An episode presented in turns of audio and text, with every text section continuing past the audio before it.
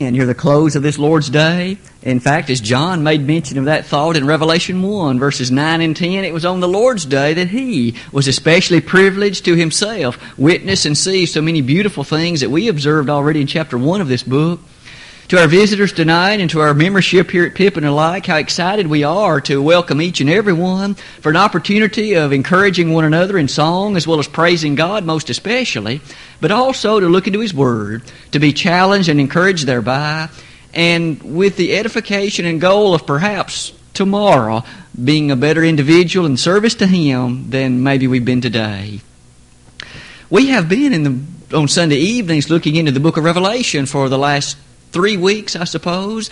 We were not able to be with you last week, of course, due to the meeting at Union Hill, but two weeks ago we had had our second lesson dealing with this majestic and grand last book in the Bible. And on that occasion, we came to realize in chapter 1 of the blessed character of the one revealing the messages in this book. Would it not be fair to say, just by way of a brief remembrance, of the following set of ideas? In those previous lessons, we first learned some of the basic ideas as to why this book has given a degree of difficulty for those desirous of correctly interpreting it. And then again, as we look more intently at chapter 1, might we remember the blessing pronounced upon those who read it, those who, in fact, listen, as well as those who put into practice the things contained therein. Revelation 1, verse 3.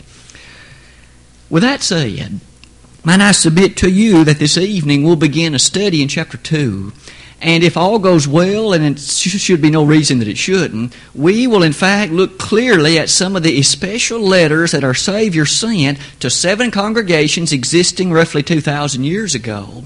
But as we do so, might we implant in our mind the very stern and clear thought that though those congregations were seven churches in Asia, the Holy Spirit, by virtue of the beauty, beautiful nature of God's revelation, selected them for appropriate messages that would benefit all mankind for all ages.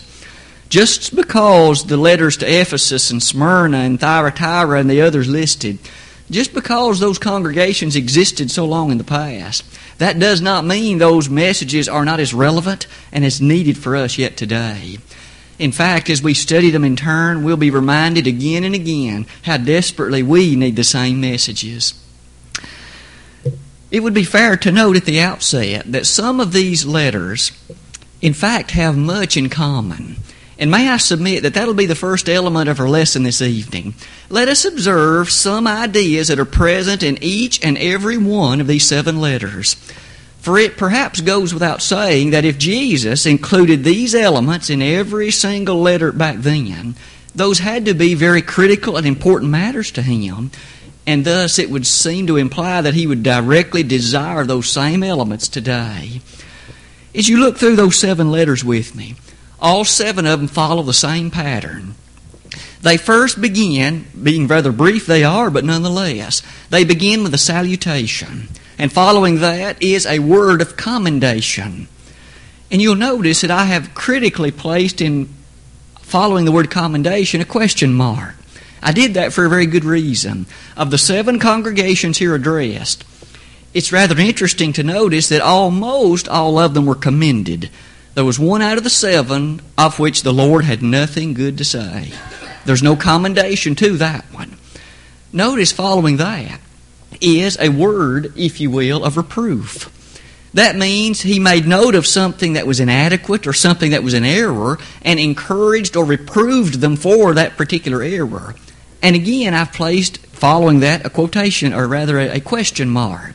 Of the seven congregations, two of them had no reproof. That is, the Lord did not particularly correct them for any errors contained in their, in their body. And I've listed those two were Smyrna and Philadelphia. And then, following the reproof, is a general exhortation. And finally, following that, a promise of reward to those who overcome and to those who apply the lesson that's been applied. Thus, having made note of that fact, we will interestingly ask ourselves the question as we move through these what lessons then is being delivered for me, for us as the Pippin Church of Christ, that we may be strengthened and gleaned from those as we study them? But in addition to that, note the other common idea about that salutation. all seven of them, clearly identify that the one revealing the message, the one sending greetings to the congregation, is none other than Jesus. It's not John, it's not an angel, it is identified absolutely in every case to be Jesus. And we'll see that also this evening as we move through and consider three of these letters. That idea, namely that it's a personal letter from Jesus to each one of these congregations, perhaps rests in our mind a beautiful and rather challenging thought. What if our Lord wrote to the Pippin Church of Christ a personal letter today? What would He have in it? For what would He commend us? For what would He reprove us? What general exhortation would he provide? Place yourself then with me tonight in the very place of three of these seven congregations and notice that if, say, one of our elders were to rise on a Sunday morning and read a letter specifically addressed from the Savior to the church, it would be a rather ear opening exercise, wouldn't you agree? And yet, in the ancient era, some 2,000 years ago, these congregations were in exactly that circumstance as you and I ponder then these lessons, they're not minor matters. We should take great heed to the things revealed and apply them at great sacrifice, if necessary, to our life at Pippin. Which directly brings me to the next observation. All seven letters contain the exact same four words I know thy works. All seven of them have verbatim those words. Jesus knew very well not only the church, but the circumstances in which they were existing, the difficulties that they faced, the important matters that were resting upon their mind and in that area. He knew everything. Thus, might we not learn today, He knows everything, not only about our congregation here, but about my life and yours individually. There is no concealing matters from Him. There is no such thing as hiding anything from Him. The eyes of the Lord are in every place, beholding the evil and the good, to quote Proverbs 15.3. These churches should then have known that regardless the circumstances in which they were, Jesus Christ knew all about it. But that brings us to the last common point. It's also true that to every single congregation, there are these words, and they were a portion of what was read by Jason in our hearing just a moment ago. If we read the one from verse 11, this was specifically written to the church in Smyrna.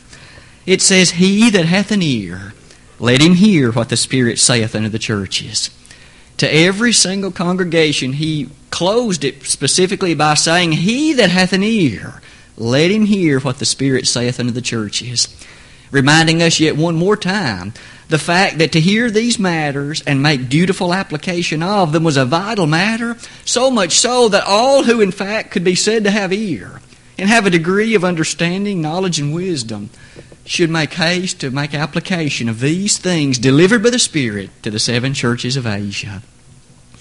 With those common matters identified, we will now spend some opportune time this evening looking, beginning in order, with the first one addressed in the second chapter of Revelation. This happens to be the church in Ephesus. As we consider this church in Ephesus, might we begin by noting the following? Let us read chapter 2, verses 1 through 7, and set the stage for our discussion of this matter to the church in Ephesus. Unto the angel of the church in Ephesus, write These things saith he that holdeth the seven stars in his right hand and who walketh in the midst of the seven golden candlesticks.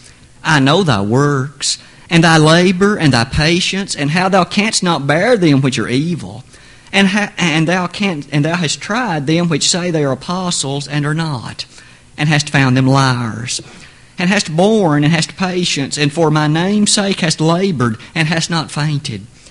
Nevertheless, I have somewhat against thee, because thou hast left thy first love.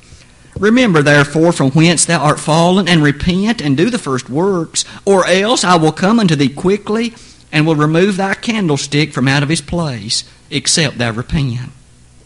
But this thou hast, that thou hatest the deeds of the Nicolaitanes, which I also hate. He that hath an ear, let him hear what the Spirit saith unto the churches. To him that overcometh will I give to eat of the tree of life, which is in the midst of the paradise of God. That letter, as you and I have just read, it was again addressed to this church in the ancient city of Ephesus. And as we made mention on the very first lesson in this series, we might well be greatly benefited by recalling the specific circumstances in which these cities existed, for these letters then may take on an added import or meaning to, to you and me. I've listed a very few brief facts about the ancient city of Ephesus. From a study of the New Testament, we've often encountered that city before, but these are some of the highlights that might be worthy of our study the city of Ephesus was one of the major cities in all of the ancient Roman Empire. In fact, it stood perhaps second only to such major places as Rome itself.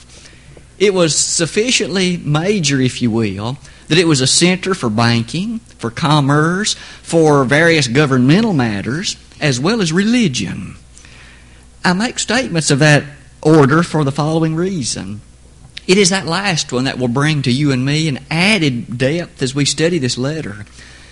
We learn in Acts chapter 19 that it's in this city of Ephesus. It was the center of the ancient worship of the goddess Diana.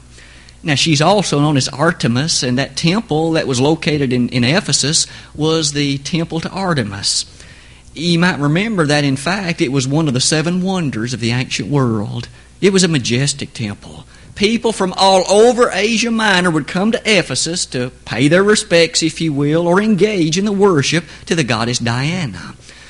In fact, the city of Rome, the actual capital of the entire empire, awarded the city of Ephesus the right to be those that would hold what I called a provincial, inter- provincial imperial temple. That simply means that they were granted, that is the city of Ephesus, the right to build as well as maintain a temple, and the sole purpose and sole reason of that temple was to engage in the worship of the Roman emperor. It was a base for imperial worship.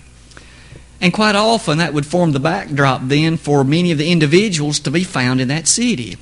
There would be various statues and busts, if you will, of the Roman emperor. Excuse me and individuals would be expected to bow before those busts or statues before they could engage in the activities that were to be taking place on that occasion. It was a rather interesting and also tragic set of decisions. A person who is a Christian could not, in all understanding of the need to worship God and Him alone, Matthew 14, bow before this statue of the Roman emperor and yet they may that may very well be what was required to enter into the marketplace or the other specific activity and even participate therein. And thus those Christians were in a very difficult situation on many, many occasions. To note that brief historical encounter, perhaps we at this point could begin in verse 1. The salutation directly addresses Jesus. For notice, the one addressing the letter is the one holding the seven stars in his right hand, and the one holding the, or one who walks in the midst of the seven golden candlesticks. That's exactly what we just read in chapter 1 two weeks ago.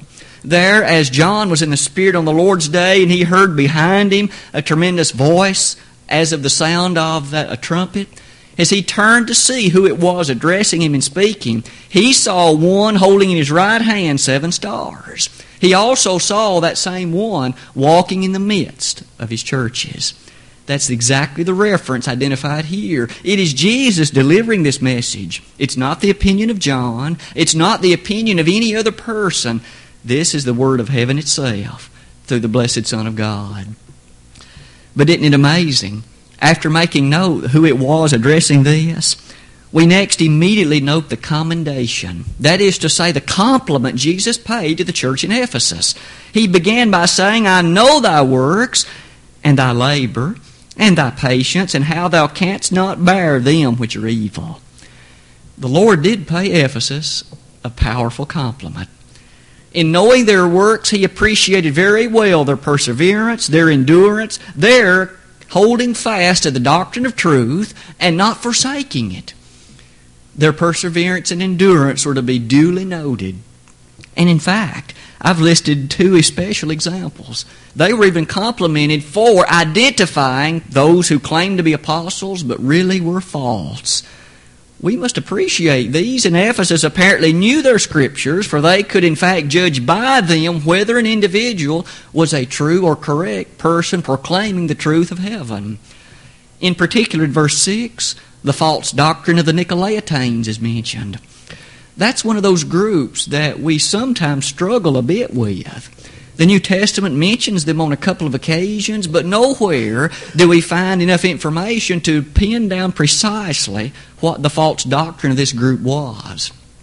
In fact, later in this same chapter, verses 14 and following, it would appear that the error taught by the Nicolaitanes was this that they taught that a person, in fact, as a physical being, was rather distinct from the spirit inside, to the point that a person could participate in various activities which were sinful, but yet the spirit would not participate therein and would not be defiled thereby. And we understand that there's no truth in that doctrine in the New Testament. We're told in 1 Corinthians 6, verse 20, that we are bought with a price, and that our body and our spirit are God's. One thus can't claim to engage in some sinful activity, but yet the spirit inside to still be undefiled. But yet that appears to be what the Nicolaitanes taught. As such, we notice in verse 6 that these in Ephesus appreciated that error and did not support it. To note then the error of that compliment, the nature of that compliment, much could be said about how terrific these Ephesians had been in defense of the truth. However, verse 4 does introduce a reproof. What was it that was lacking about the church in Ephesus? Verse 4 says, I have somewhat against thee, because thou hast left thy first love. And immediately, though they had been lifted to the heights of complimentary nature, they now are told that there's something amiss.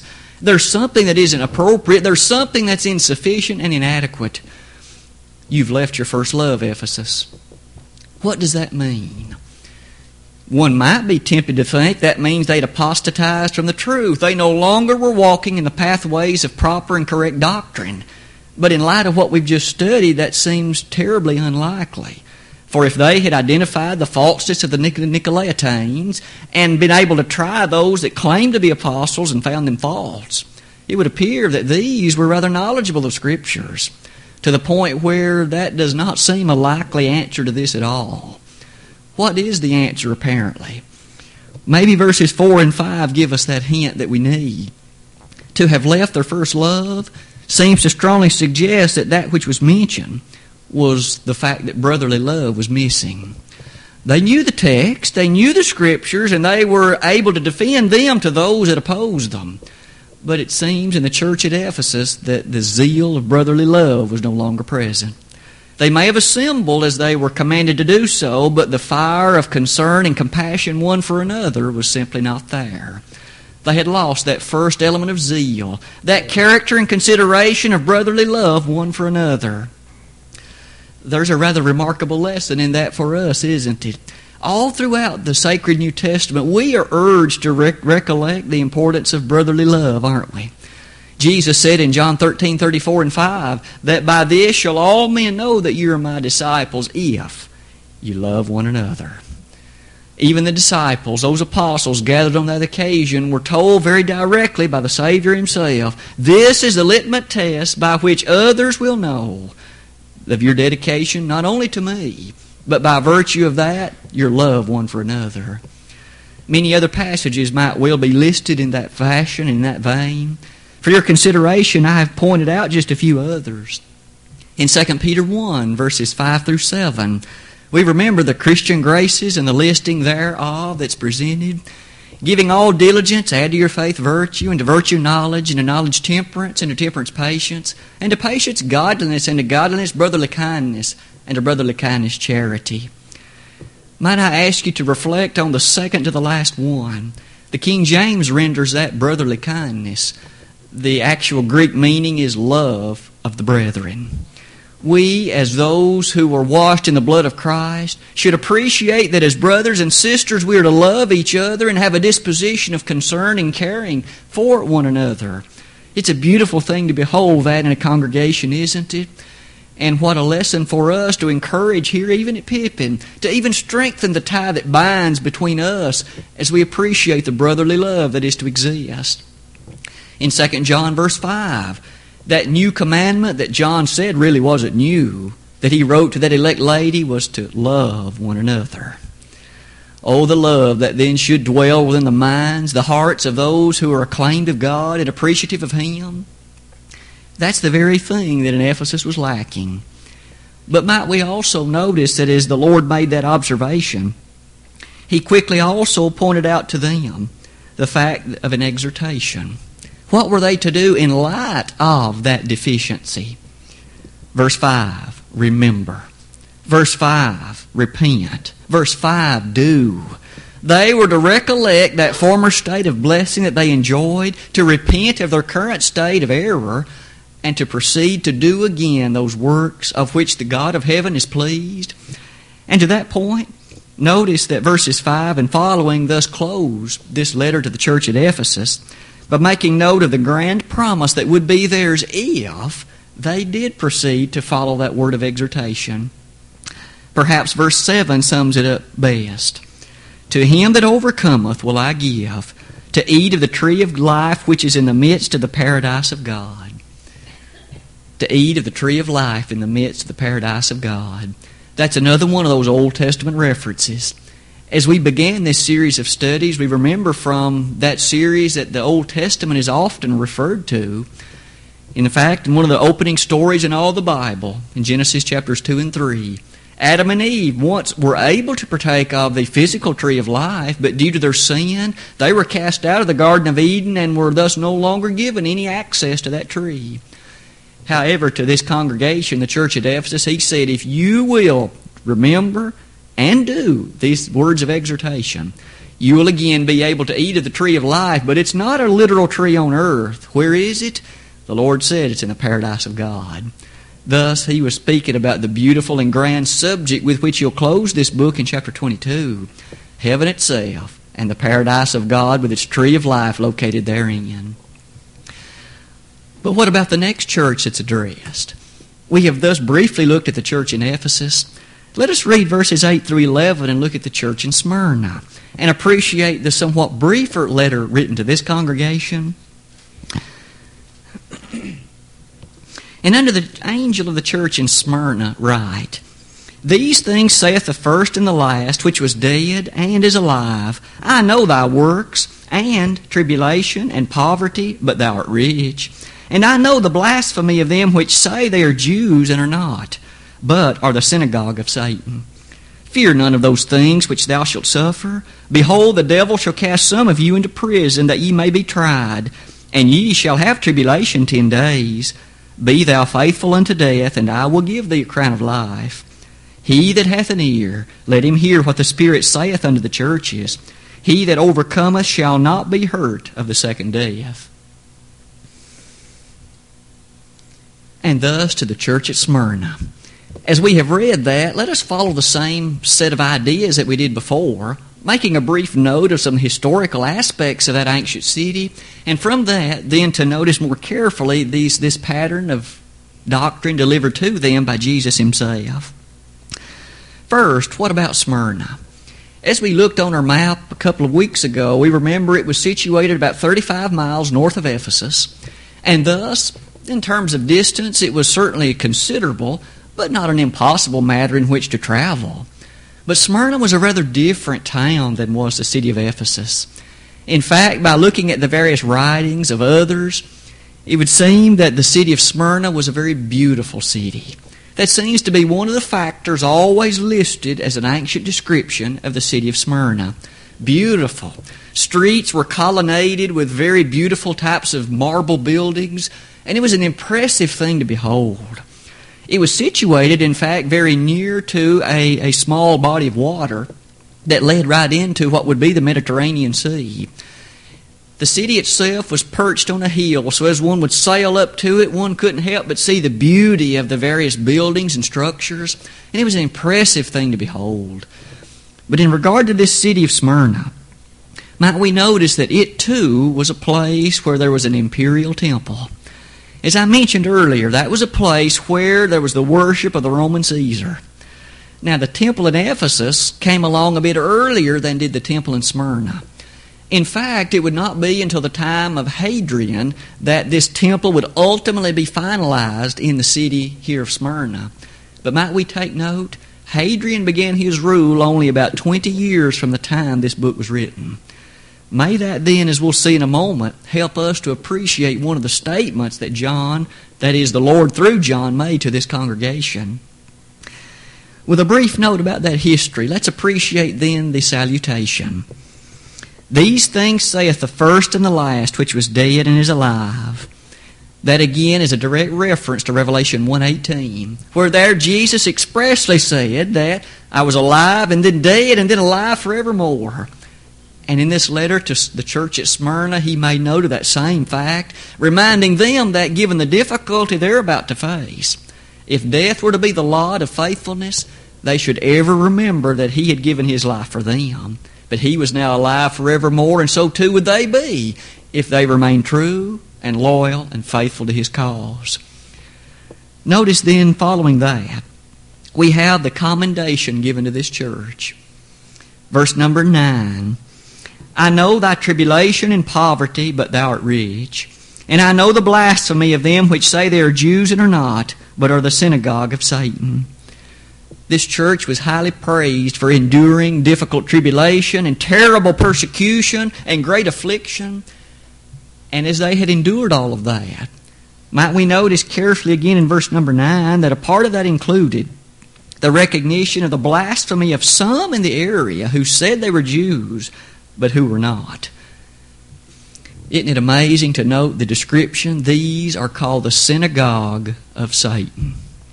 The synagogue, as we studied a little earlier in our series of lessons on the various importances of that structure, it was an amazing structure for the purpose of carrying out proper worship to God under that regime of the old law after the temple was destroyed. And here, that very edifice is called a synagogue of Satan, those who have forsaken the way of rightness, and as such, they are not pleasing in the sight of God. Verse 10 Fear none of those things which thou shalt suffer. Future tense verb. It would seem that the suffering that Jesus had in mind would be that suffering they would endure under the leadership of Hadrian that Roman emperor that ultimately would put that imperial temple in that city and greatly increase the persecution and affliction which they would endure.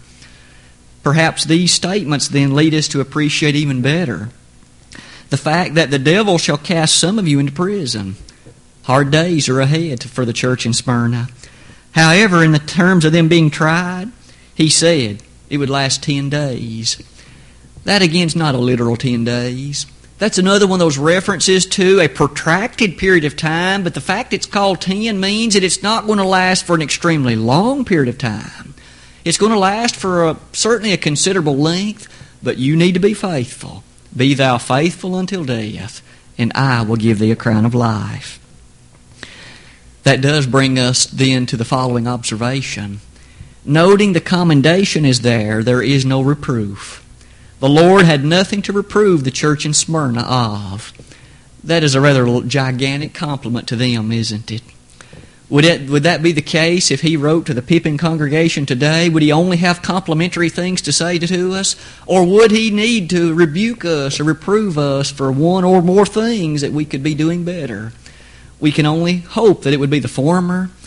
But as we notice here, no reproof for the church in Smyrna.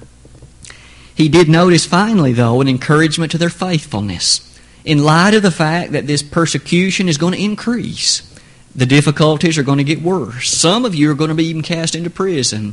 But he noted, You be faithful unto death. That meant even if it cost you your life, you be faithful to the Master, I will give you the crown of life. That kind of life, mentioned so often, challenges all of us to appreciate that we too must remain faithful, no matter what the obstacle, no matter what the difficulty. All who live godly in Christ Jesus shall suffer persecution, 2 Timothy 3.12. And aren't we told that those who in fact suffer for the cause of Christ are blessed? Matthew 5, verses 10 and 11. We might well remark then that the encouragement to faithfulness is appropriate any time and all ways. It's as needful today as it was then, and it'll be as needful tomorrow even as it is today. To this church in Smyrna, then, how often have you and I been comforted by that assurance? You be faithful unto death, and I will give thee a crown of life.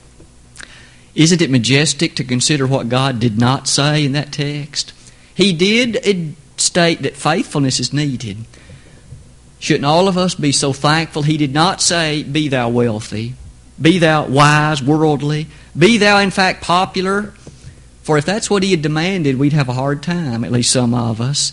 For you see, we may not be wealthy by the standards of the world. We may not be popular by the standards of the world, but that's not required. He said, You be faithful. And that's something all of us can do. Isn't it amazing that though they may have felt perhaps they weren't as rich as they'd like, he did note in verse 9, but you are rich. Oh, how rich we are as Christians to ponder the blessings we enjoy in Jesus. And having noted that, that draws to a close this letter to the church in Smyrna. And that brings us to verse 12, this letter to the church in Pergamum. As before, let's read beginning in verse 13. And we will read through verse number 17 as we study about this congregation, and then we'll return make some comments about it as well. Revelation 2, verse 13, or rather, verse 12. And to the angel of the church in Pergamos write, These things saith he which hath the sharp sword with the two edges. I know thy works and where thou dwellest, even where Satan's seed is, and thou holdest fast my name and hast not denied my faith. Even in those days wherein Antipas was my faithful martyr, who was slain among you where Satan dwelleth. But I have a few things against thee because thou hast there them that hold the doctrine of Balaam, who taught Balak to cast a stumbling block before the children of Israel, to eat things sacrificed unto idols, and to commit fornication. So hast thou also them that hold the doctrine of the Nicolaitanes, which thing I hate. Repent, or else I will come unto thee quickly, and will fight against them with the sword of my mouth. He that hath an ear, let him hear what the Spirit saith unto the churches. To him that overcometh will I give to eat of the hidden manna, and will give him a white stone, and in the stone a new name written, which no man knoweth, saving he that receiveth it. We thus have come to the third of the congregations addressed in this second chapter of the book of Revelation, the church at Pergamos. Historically, we might notice a few quick comments about this congregation as well.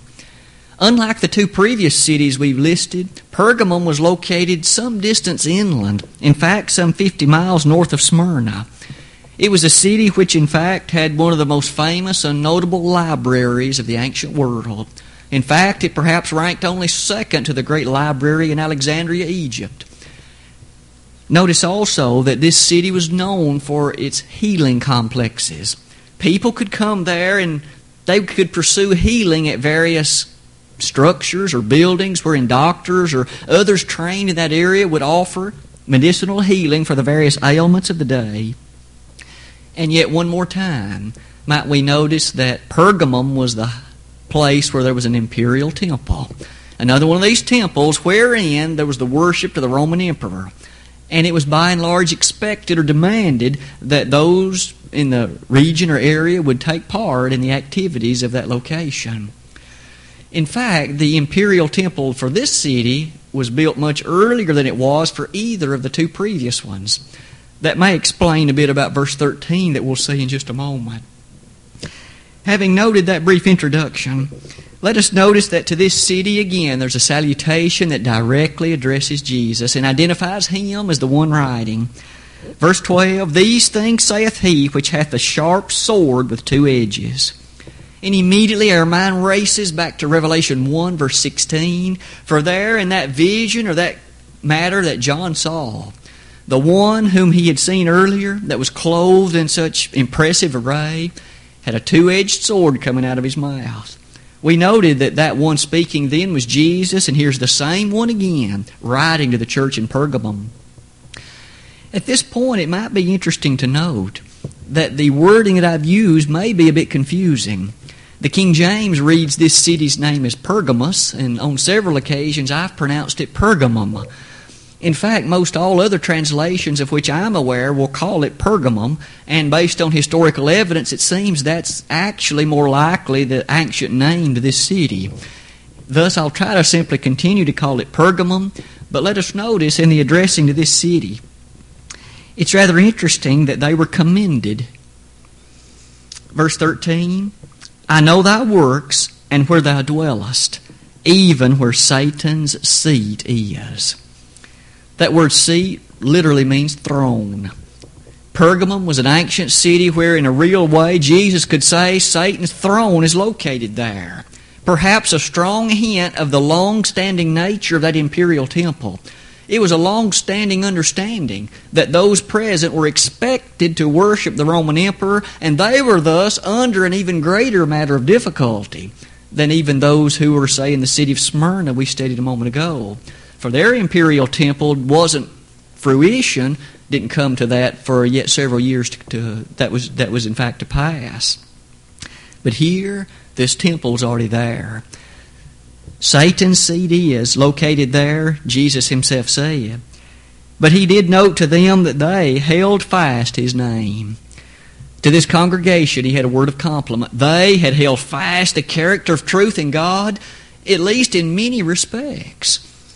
In fact, even a gentleman named Antipas was put to death for the cause of Christ in this ancient city of Pergamum.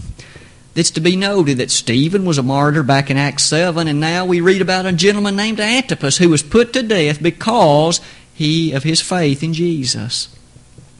To make note of those compliments, however, we must not overlook the reproof. There was something not completely correct in the eyes of heaven in regard to this congregation. What was it? Verse 14 I have a few things against thee, because thou hast there them that hold the doctrine of Balaam. Another one of those references to the Old Testament.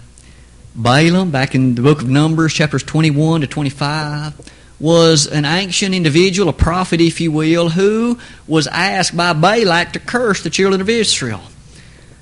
When Balaam, in fact, ultimately made petition to God as to whether or not he could do that, it was ultimately that occasion which his donkey spoke, the talking, talking donkey, if you will, and ultimately he was reproved. But might we remember, what did he teach and what did he prophesy of? By and large, it wasn't good. In fact, in this chapter, chapter 2, verse 14, to eat things sacrificed unto idols and to commit fornication. As I briefly make note on the screen in Numbers 31:16, it was there said of Balaam that he taught Israel to commit fornication and to offer things to idols. That very same reference then appears here in respect to someone in Pergamum who was in fact teaching the character of fornication and the fact that it was okay, and even that they should participate in the worship to these idols, and all the while they would not be defiled thereby. Jesus said that isn't so. You are defiled by doing those things. And in verse 15, it's also true the Nicolaitan doctrine was present in Pergamum, and there were some in this congregation who followed it. Jesus said he hated that doctrine may we note that anything opposed to the truth of heaven is to be repulsed and hated even by you and me today. To note those particular matters relating to the reproof, let us notice the exhortation given to this church. Near the end of verse 17, they were told to repent. If they did not, he expressly notes that he would come and fight against them with the sword of his mouth. There is no hope of overcoming Christ you and I in battle against him are certain to be defeated. Here, they were told, You repent, or else you will certainly be crushed and defeated by the great power of God through the Christ. And that leads us to the closing recognition in verse 17. If they would overcome, that key word in the whole book, if they would overcome, they were expressly told they would be given to eat of the hidden manna. Another one of those references to the Old Testament. It was the children of Israel who ate manna during their years of wilderness wandering, and God provided it miraculously, if you will, six days every week. Here we notice the church in Pergamum, you will be blessed to be eat of the great promise of the gift of God spiritually forevermore by His provision if you will overcome. Furthermore, they would be able to have a stone in which a new name would be written, and this stone would be white a symbol of purity, a symbol of power, a symbol of association with all that is holy and righteous and appropriate. And that new name of which he spoke, a name written for those saved evermore in heaven. And isn't that a name we'd all like to wear? to be able to be given entrance through the pearly gates of heaven, if you will. And many times when we come to chapter 21, we'll see that reference yet again. Oh, what an encouragement it must have been to them to think about eating of that hidden manna. That manna that maybe some on earth are not able to appreciate fully now. But oh, how we each can desire to appreciate it fully forevermore. As we come to the closing part then of that letter, that letter to the church on this occasion in Pergamum, might we conclude with some final thoughts tonight? What a great blessing it is to have these seven letters to the churches in Asia. To appreciate that their difficulties and their problems can serve as types of those same issues which you and I will face today. And thus, by noting what Jesus said to them, we can be that much more prepared to offset or face the difficulties that we will be asked and called upon to do. As we've seen, these letters are from Jesus Himself. That lends great significance and importance to them, and we're admonished, if we have ears to hear, to hear fully and completely that which is said, for Christ knows our works. To that church in Ephesus, you've left your first love. You need to return to that as quickly as possible. To that church in Smyrna, no reproof to them, but how they needed to be faithful even until the point of death. Finally, to the church in Pergamum, recognizing that though the circumstances there were difficult, Satan's seed is where you are. You nonetheless have some there that hold false doctrines. You need to repent. For it's only in that way that I'll give you that new name and the stone and the character of being eaten of that hidden manna. Today, the same promise is given to them are the promises we would greatly hope want to have for us too. Tonight, are you a Christian? Are you a person then who has had your sins washed away in the precious blood of the very Lamb of God? If you have never done that, that's the very matter that ultimately was at stake in all these letters. Will I remain faithful to God, or will I serve man for the betterment of my physical body? You see, the spiritual is again more important. Have you then made yourself right with God? If you haven't, let tonight be the night that's done. Understand your need to hear the word of the Lord to believe Jesus to be the Son of God, to repent of the sins in your life, to confess His marvelous name as your Savior, as the Son of God, and to be immersed, baptized for the forgiveness of sins. If we could help you do that, we'd be happy to do so. If you have become a Christian, but perhaps like those in Ephesus, you've left your first love, perhaps to the Lord Himself, or perhaps even to your fellow brothers and sisters in Christ Come back at once to that first love. Remember the zeal and the power and the association you enjoyed, the fellowship that was yours. If you need to come back to that first love tonight, we are told that we can pray one for another, and in so doing, we can be healed. James five sixteen. If we could assist you in that way tonight, it would again be our privilege. If either of these is the need of your life, hesitate no longer, but will you not come now while together we stand and while we sing?